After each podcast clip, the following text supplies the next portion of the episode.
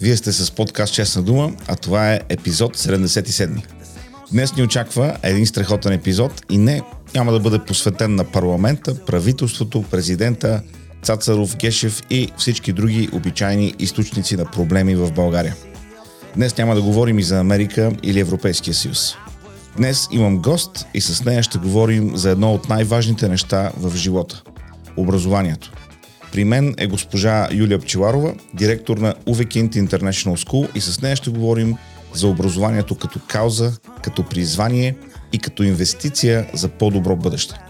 Разговорът ще бъде супер интересен, така че не мърдайте. Оправяме кабелите, нагласиме микрофоните и започваме след малко.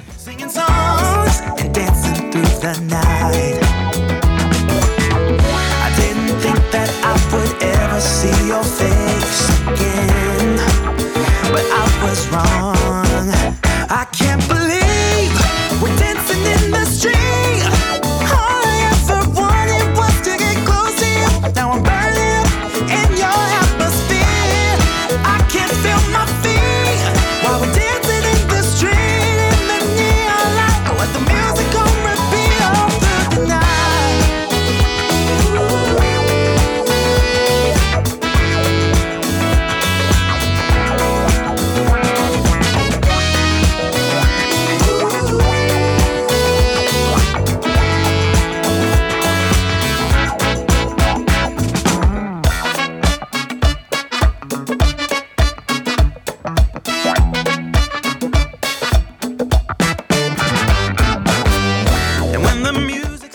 Така казвам добре дошла на госпожа Юлия Пчеларова, директор на Увекинт International School в София. Здравейте, много ми е драго. А, госпожо Пчеларова, какво може да ни кажете за Увекинт? Може би малко от това, което е достъпно в веб страницата, а и нещо, което не е написано там. Нашето училище е частно училище, което съществува от 25 години Първоначално стартирахме с детска градина, после развихме началния курс. От вече 10 години имаме и гимназия. И така, с малки стъпки, лека по лека, израснахме с нашите ученици. Чудесно! Колко общо деца има в момента в Овекинт? В момента от детската градина до 12 клас, може би към 480 деца. Вау. Гоним 500. Да, сериозна бройка, сериозна бройка. Поздравления. Добре, аз разгледах страницата на, на училището и там видях мисията, която е описана. Да. Тя гласи, Увекин създава подкрепяща и толерантна среда и програми, които дават възможност на всички членове на училищната общност да развият своя потенциал, да изявят своята индивидуалност и откривателски дух. Как правите това? Ами с много любов, желание и с труда на, на всички нас, на нашия екип, който е и нашата най-голяма ценност, mm. в което сме инвестирали много. Това, между другото, за инвестицията ще поговорим за това нещо, защото образованието все повече, мисля, трябва да бъде разглеждано точно като това, като инвестиция, като нещо, което нали, човек прави за себе си, а и тогава, когато е родител за децата си.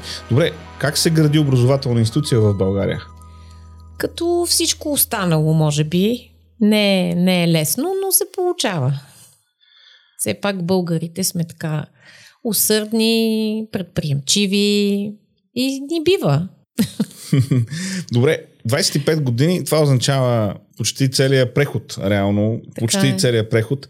Тоест, видяли сте различни политически сили на власт, различни образователни да. вълни или тенденции, да кажем, които са минали, в повечето случаи подминали, да речеме, общото образование в България. Как това се отразява на вашата работа? По какъв начин вие структурирате или определяте програмата, визията за училището? А, значи, нашето училище има лиценз от Министерство на образованието, просто защото иначе не може да съществува на територията на България като училище. Но ние сме развили много други неща просто няма, няма как това да бъде а, достатъчно. Изобщо смятам, че образованието в България търпи доста критики. Не знам дали сега ще говорим за това. Или после ние имаме и международен лиценз, за да можем да предложим все пак още нещо на нашите ученици. и комбинираме нещата. Не, не е лесно. Хм. А понеже започнахме тази тема за образованието в България, как виждате, кои са нещата, които липсват?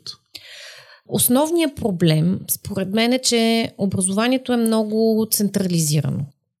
Контрола е много голям, не че имаме нещо против контрола, но смятаме, че ако на тази система се даде малко повече свобода, резултатите ще бъдат много по-добри. Говорим за общинските и за, за държавните училища. Да, за всички, за всички училища става въпрос. Видя се по време сега на тази пандемия, че български учител може, може много. Реално ние стартирахме едно онлайн обучение за цяла България, говоря, не само за нас в частния сектор на образованието. А, се видя, че ние предложихме едно онлайн обучение, което на много места изобщо не се случи. Имам много приятели, познати в чужбина и преподаватели, и семейства с деца, които казват, нали, това, което направихте в България, тук реално изобщо не се случи. На някои места продължаваха да се копират работни листове, което, които семействата трябваше да ходят един път в седмицата да взимат от училище. Нали, това тук за мен, което направи български учител, беше, беше подвиг и друг път съм казал, че ако нали, той се доказа в тази много трудна ситуация, ако му се даде свобода да твори, нали, да, да бъде учителя, който иска, да бъде всеки учител, би дал много повече от това, което той нанася в школа. Абсолютно съм убедена. Вие като един добър директор и като добър лидер веднага да похвалите своите учителя и учителите като цяло. Така е. Наистина се случи това нещо през моя поглед и не само в моето училище моите наблюдения, тъй като имам дете, което е на, на 10 години в училище, неговата класна прави всичко възможно учебния процес да върви гладко. По-скоро имам забележки към организацията, която не зависи от нея. Тоест, това, това което предвид. и вие споменавате да. за структурата и за uh-huh. контрола. Някак си, като че ли все още страдаме от такива някакви болешки от социализма останали, свързани с упражняване на контрол и буквално очакване началника да каже какво може и какво не може, вместо да се осигурят, да речеме, техническите средства, които са необходими или ресурсите, каквито и да са те, и да се даде възможност в нали, някаква рамка, която е заложена, учителя да, да развива Точно така. реално тази просветна дейност. И, и, и в този смисъл абсолютно съм съгласен, виждам огромен натиск върху върху учителите точно в тази ситуация да, да, да вършат своята работа. Добре, как преминава обучението в Увекин по време на COVID-кризата? Ние имаме внедрена Google система още през 2014 година. Тогава наш преподавател Юрий Карагьозов, който преподава и IT в училище, ни запозна а, с Google и с инструментите нали, за Google, на Google Suite. И започнахме още тогава да започваме Classroom, където давахме домашни, слагахме линкове. И в момента, в който започна пандемията, пренесахме се там. Беше малко по-трудно да го въведем и за началния курс, защото това работеше преди това за гимназията. Така че за нас този преход беше сравнително, сравнително лесен, но пък беше много дълъг. И реално учениците, вие знаете, това е болната тема в момента, че учениците от 6 до 12 клас изкараха почти цялата минала година. В къщи. В къщи, да. да. А, аз между другото тези дни ми попадна новина, че всъщност по инициатива на вашето училище в частните училища се завръща там, където има това възможност да стане технически, се завръщат всички класове в обучение. Да, Може ли да кажете така. повече? А, значи, не искахме да обърнем внимание на факта, че учениците от 5 до 12 клас станаха един вид заложници на, на тази пандемия. А, именно заради доброто онлайн обучение, нали, хората си казаха, ами, що могат да си учат вкъщи, да си учат вкъщи, но нали, онлайн обучението то може за момент да замести, нали, тук аз не искам да казвам онлайн обучение или присъствено. Разбира се, че присъствено. Онлайн обучението може да бъде за някакъв кратък период, да бъде нали, една патерица, която да ни помогне да, да преминем. А, затова ние стартирахме тази кампания, защото искахме да привлечем вниманието върху факта, че в момента учениците могат да отидат навсякъде. Вие също ходите с децата си, Да, предполагам, на ресторант. Моят син ходи на карате, на всичките си извън класни занимания, ходи на пяно, но не можеше да ходи на училище. То е 10 клас. Нали, всички ние много се възмущавахме от това. И реално заповедта на Министерство на здравеопазването гласеше, че учениците могат да се върнат в клас при тестване. Така че решихме да се пробваме. С тестване всички С са тестване. обратно в час. Обърнахме се към нашата общност, която нали, е огромно богатство, което ние имаме и нещо, което сме градили с, а, с години, да си имаме доверие, да можем да разчитаме един на друг, учители, родители и ученици. И това в, в тази ситуация нали, се изплати за всички, че ние получихме моменталната подкрепа на... Още даже когато се заговори за тестване в училище, докато и малките бяха онлайн през тези две седмици, получихме толкова много писма от наши родители, които казваха, родители, които са лекари или медицински работници. Имам един дядо, който идва два пъти в седмицата като доброволец да тества малките ученици. И просто приехме протегнатата ръка и, и действахме. Защото децата са... Нам, те са най-важното. Нали, те са по-важни от кръчмите, фитнесите, нали, не че искам да противопоставям някакъв бизнес Да, да. на друг, но след като в момента няма локдаун, не би трябвало. Нали, дълж, а, държат да отбележат, че сме спазвали абсолютно всички локдауни, които са били. Даже самите ние миналата година бяхме едно от първите училища, още преди да има вакцина, когато видяхме каква, колко е висока заболеваемостта. Самите ние помолихме МОН да излезем онлайн. Така че, нали, кризата трябва да се менажира. Да, точно така. Между другото, а, може би това е едно от нещата, които най-силно се забелязва в България и, и то не е само в сферата на образованието, а именно колко добре се менажира кризата. Нали, защото четем, чуваме, а, имаме контакти тук и там, разбираме къде какво се прави и когато започнем да правим съпоставка с тук, виждаме, че нали, има какво да има какво да желаем. Това е чудесно, което чувам специално за тази инициатива да могат да се върнат децата, защото аз самия съм доброволец в училището на, моето дете. Даже тази сутрин, тази сутрин ходихме да тестваме децата. Искам да уверя всички наши слушатели, че ДНК-то не се събира, се изхвърля в букук, защото знам, че между моите слушатели сигурно Да. няма такива, които мислят такива неща, но все пак да, да го кажа, ДНК-то не се събира. Но по някакъв начин има липса в това, което виждам в държавните училища, в общинските училища, има липса, може би точно на тая общност, за която вие говорите. По-мудно хората се организират, по-бавно така вдяват какво трябва да се направи, за да може да, за, за да, може да бъде подпомогнат учителя, особено в, тая, в момента на тая криза. И, и, и за мен тук се вижда огромното преимущество нали, на частната инициатива в това, че нали, хората се чувстват като съсобственици на тая кауза Да. нали, на Да, образованието. ние сме един екип. Да, и те се И така включват трябва да бъде. заедно с това. Ами страхотно. Добре, исках да попитам за програмите на Увекинт. С какво те се различават, да речем, от програмите в държавните или общинските училища, а може би и от други а, частни образователни институции. Кое, кое ви отличава? Сега предполагам, че са повече неща, но мога да кажа, че ние винаги се е, стремим нашите ученици, освен знания, да придобиват и умения, които нали, ще им послужат за, за целия им живот. Не искаме те да само да научат и да запомнят нещата. Искаме да могат и да ги, да ги прилагат. В този смисъл ние гледаме а, об- обучението да бъде и в някакъв контекст. Нали, когато ученикът учи или прави нещо, той да знае за какво ще му послужи. Работим също много интер, интердисциплинарно и трансдисциплинарно в а, началния курс, т.е. около една тема се завърта цялото учебно съдържание по предметите, защото доказано е, че така, когато децата свързват нещата, те също ги запомнят а, по-добре. По-добре. Аз имам едно такова, една така случка в живота ми. Преди време говоря с а, един човек, който се оказа, че е преподавател в средно училище. Той беше американец. Аз го питах какво преподава и той ми каза няколко, няколко неща, които преподава в въпросното частно училище, но, едно, но един от предметите ме изуми. И този предмет беше бюджет. Аз казвам, чакай, не те разбрах, мислех, че преподаваш в средно училище. Той казва, да.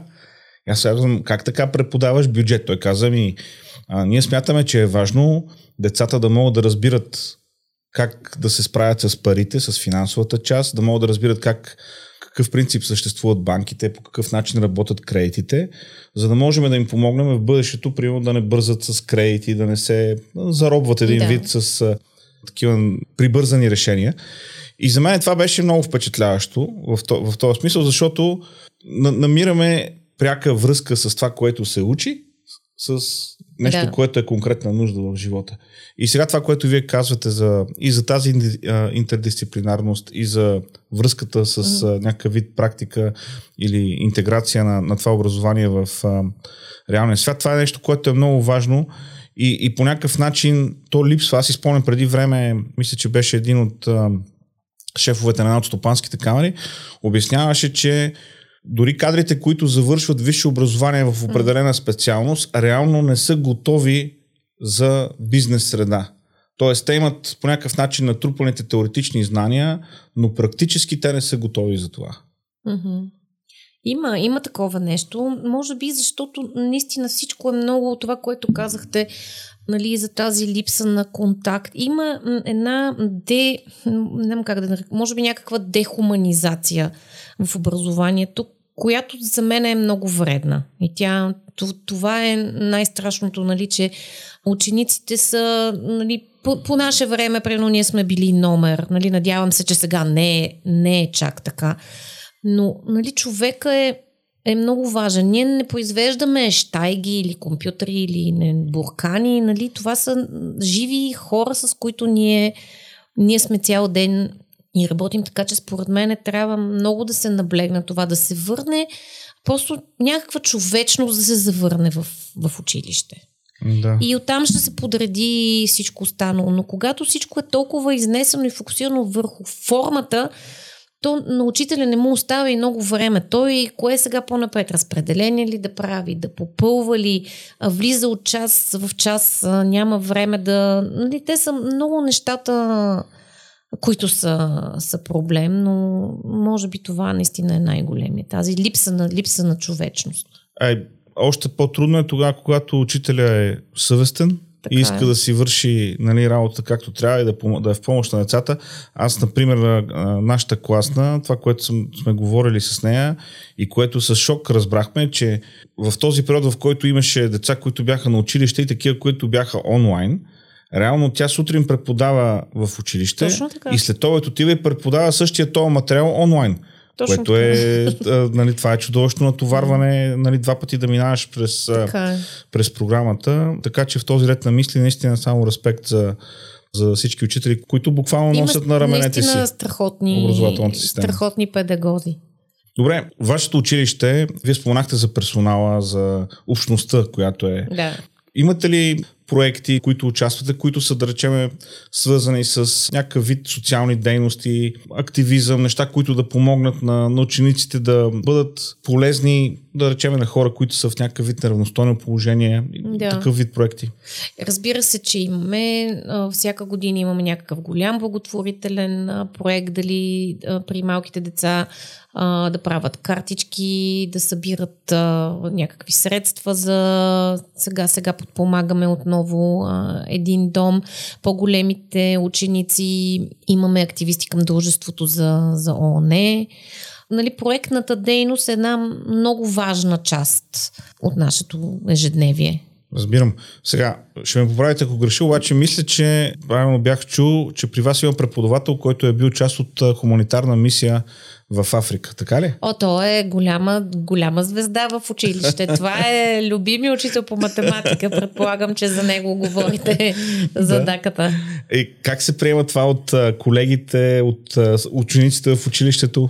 Всички обичат а, даката и той някак си успява да накара всички деца да заобичат а, математиката. Не знам, не знам как го прави. Добре се, добре се приема, разбира Добре се приема, разбира да. се. Питам, защото оставам с впечатление, може би някак, по някакъв начин нещо, с което ние българите, така си мисля, нещо, с което трябва да се борим.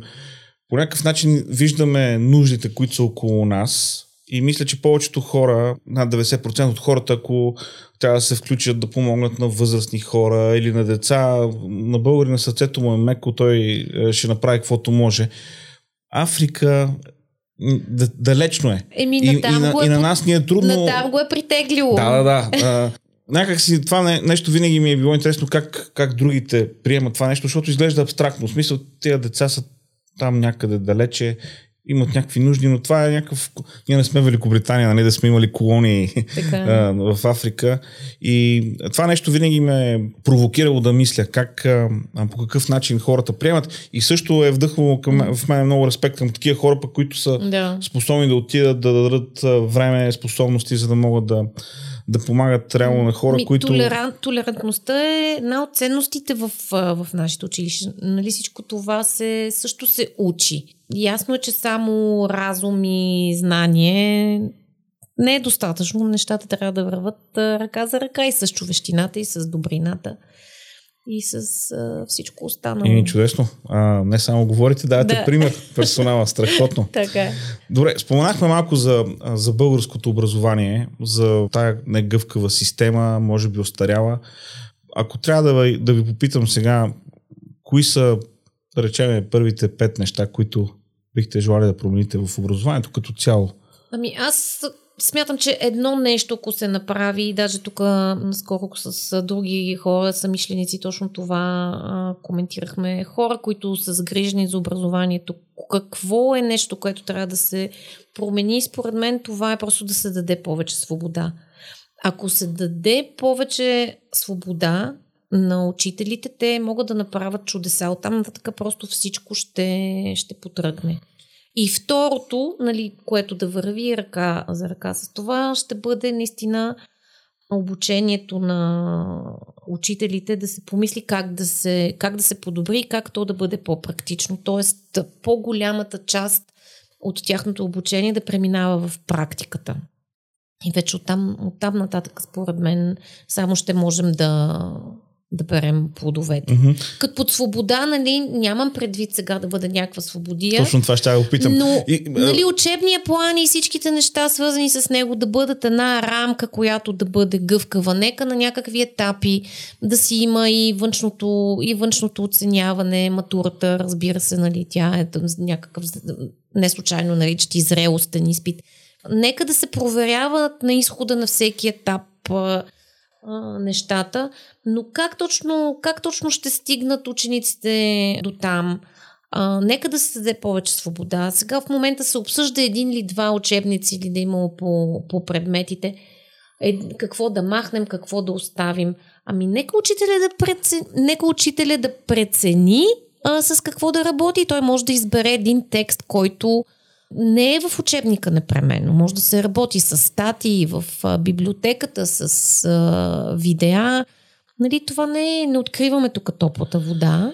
За съжаление, аз мисля, че това е един от белезите на държавното управление. Там се мисли повече за тухли, за хоросан, за някакъв вид, дори материални неща и не толкова за развиването на кадрите. Това, което вие споменавате да. за както за свободата нали, в рамките на учебната програма, така и за някакъв вид последваща квалификация или дори промяна в самата философия на обучението на да, педагозите. И да бъде, и не го следа пряко, но чувам от хора, които в момента правят пак някаква преквалификация или магистратура, че примерно направили са бакалавър преди няколко години, сега правят магистратура и че нещата не само, че не стават по... Няма никакви новости. Да нали, не може образованието винаги да, то трябва да води нещата, които правим в училище, трябва да са прогресивни, да са а, иновативни. Да. да, иначе то, то какъв е смисъла тогава от нас?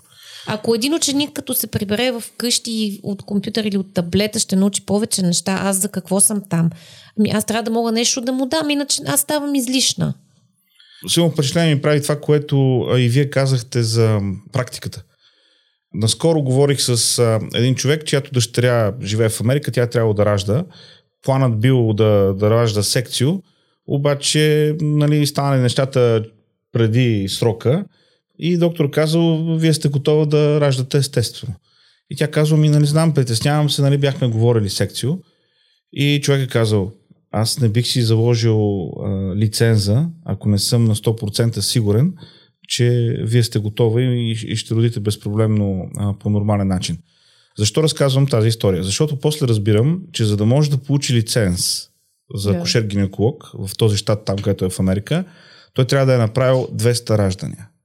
Сега, като говоря тук с хора, някои ми казват, ми те, нали, тук ако направят 20, точно това имам предвид. А, ще е някакъв супер успех. А там, за да вземеш лиценз, трябва да си направил 200. Тоест, много по-голяма е, е практичната част, която се изисква да бъде покрита, за да може хората да имат нали, тази експертиза. Да, разбира се, там мащабите са различни, това сигурно също оказва влияние, но от друга страна, според мен това е показателно точно за този проблем, който и вие показвате, свързан с липсата на интегрираност между образованието и практичната част. Тук наскоро следа тези преговори за съставяне на коалиционно правителство, да, на правителство по темата образование. Мисля, че бяха хората от БСП, започнаха да говорят за едно време как имало тези училища, в които нали, са практикували студентите. А, не знам дали това нали, връщане в, с машина време в миналото или някаква друга форма трябва да бъде намерена. Той сега се води, нали, че има базови, базови училища, но просто трябва времето за тази практика, според мен, трябва да се преразгледа, то да бъде по-дълго. Нали? Сега 20 часа практика определено не са, не са достатъчни. Да. Не, не знам, тук малко говоря, а, говоря на изуст, но са да се пак и по учителите, които започват работа и просто виждам, че знанията са им предимно теоретични, които имат. Да. Не ами... говорим, че отново са доста устарели. Да. Аз мисля, че това е един от белезите и той не е само в тази система, той е в много други системи. В България има кошмарна статистика по отношение на пътно-транспортните происшествия. Аз винаги съм се чудил как може човек да кара нормално кола, ако се е учил през цялото време да кара на 20 км? Да. На, на, на всеки, който шофира, му се е налагало да кара след учебна кола. Е, ако през цялото време караш на 20 км, на какво те учат? Нали? И часове, първо, часовете не са достатъчно за това нещо. Второ, караш на 20 км. Как тия шофьори да излезат и да са готови и, и, и постоянно има истории, които са за взел книжка преди две седмици, направил катастрофа. Те не, са, те не излизат готови да, да се справят с шофиране в реални условия, защото те са... Курсът е направен така, че просто да си вземе книжката така, човек. Така е. Та, така, така. така минава обучението, така минава шофирането и така минава изпитването. Сега в момента чета една книга на Солженицин и там нали, лагерника разказва как не е важно колко работа ще се свърши, важно е какво ще напише бригадира. Защото нали, той е по-важен от началника на лагера, бригадира, защото той може да каже, че си свършил работата или не си я свършил. И, и малко нашата система работи по този начин. Така Има е. някакви такива минимум изисквания, които всеки гледа да ги отметне, че ги е направил. И накрая се чудиме защо не се получава, защо няма качествени шофьори, що образованието не, не върви по начина, по който искаме да върви или а, виждаме на други места, това да се случва. Добре, значи казахте а, свобода. Да. И второто нещо, допълнителна квалификация или обучението. Нещо друго към това? Ами аз мисля, че ако тези две неща започнат да се случват и се направи също така и една, може би, някаква кампания на тази, на тази тема, така че да се види къде са къде са проблемите в образованието, защо не минаваме напред, да видим, че, че света се придвижва, а ние някак си изоставаме в това нещо и изобщо и, и като цяло образованието смятам, че трябва да се, да се нали, нашия стремеж е то да бъде иновативно. Както се казва, да, да, да минем от 20 век в а, 21 век толкова, толкова неща се случват, технологиите толкова се развиват, нали? не може винаги ние да, да, да, да кретаме отзад на, на опашката. На опашката. Добре, аз мисля, че тук това е добър момент да задам следния въпрос. Какви са мечтите ви за учениците на Увекинт? Ох, какви са мечтите ми? Първо да са, да са живи и здрави всички, всички деца. Крайна сметка, нали, да опазим живота и здравето е наистина най- най-важното а, мечтите ми са да те да изпълнят своите мечти. Да пораснат знаещи и можещи хора, които да, да променят света, в а, който ще живеят и да го, да го променят към, към по-добро, разбира се. Уикенд вече 25 години развива деца и им помага чрез образование да успяват в живота. Вие споменахте колко важно е последващата квалификация, развитието, така че съвсем да. естествено е да задам въпроса как виждате училището след 10 години.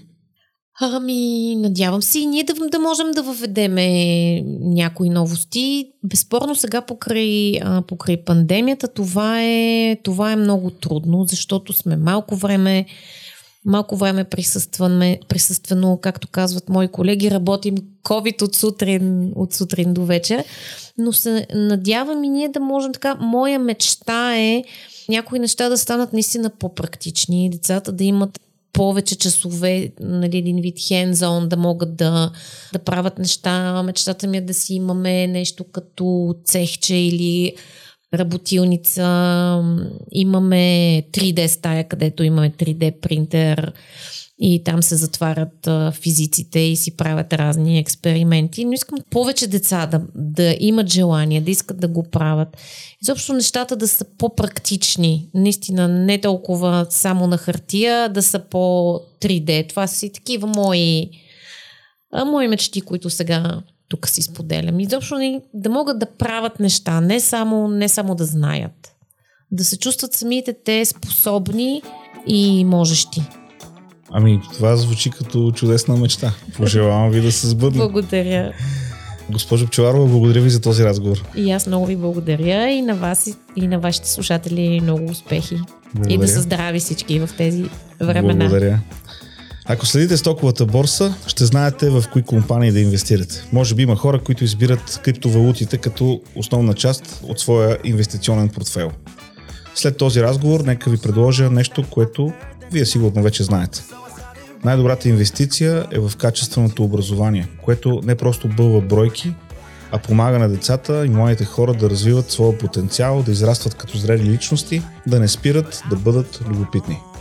Най-добрата инвестиция е в знанието, защото знанието ни дава криле, с които достигаме небесата. Толкова за този епизод. Надявам се да ви е бил поне толкова интересен и увлекателен, колкото за мен бе този разговор с госпожа Пчеларова от Увекинт. Връзки към всички възможни платформи, където можете да се абонирате за Честна дума, ще намерите на честнадума.com. Музиката от подкаста е в специален плейлист, който е в Spotify. Пишете ми какво мислите, използвайте телеграм канала на Честна дума и чата към него или пък където и да ме намерите в социалните мрежи. Връзка към телеграм канала има в записките и на страницата на подкаста. Там е и линка към PayPal в случай, че решите да подкрепите това, което правя. Бъдете здрави, стойте будни, инвестирайте в качественото образование. Ще се чуем в следващия епизод.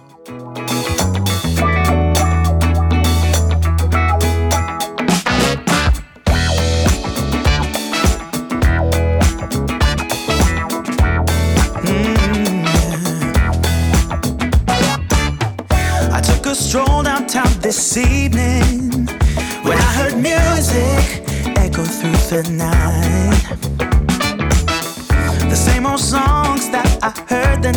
Before. So I started running so I wouldn't be too late.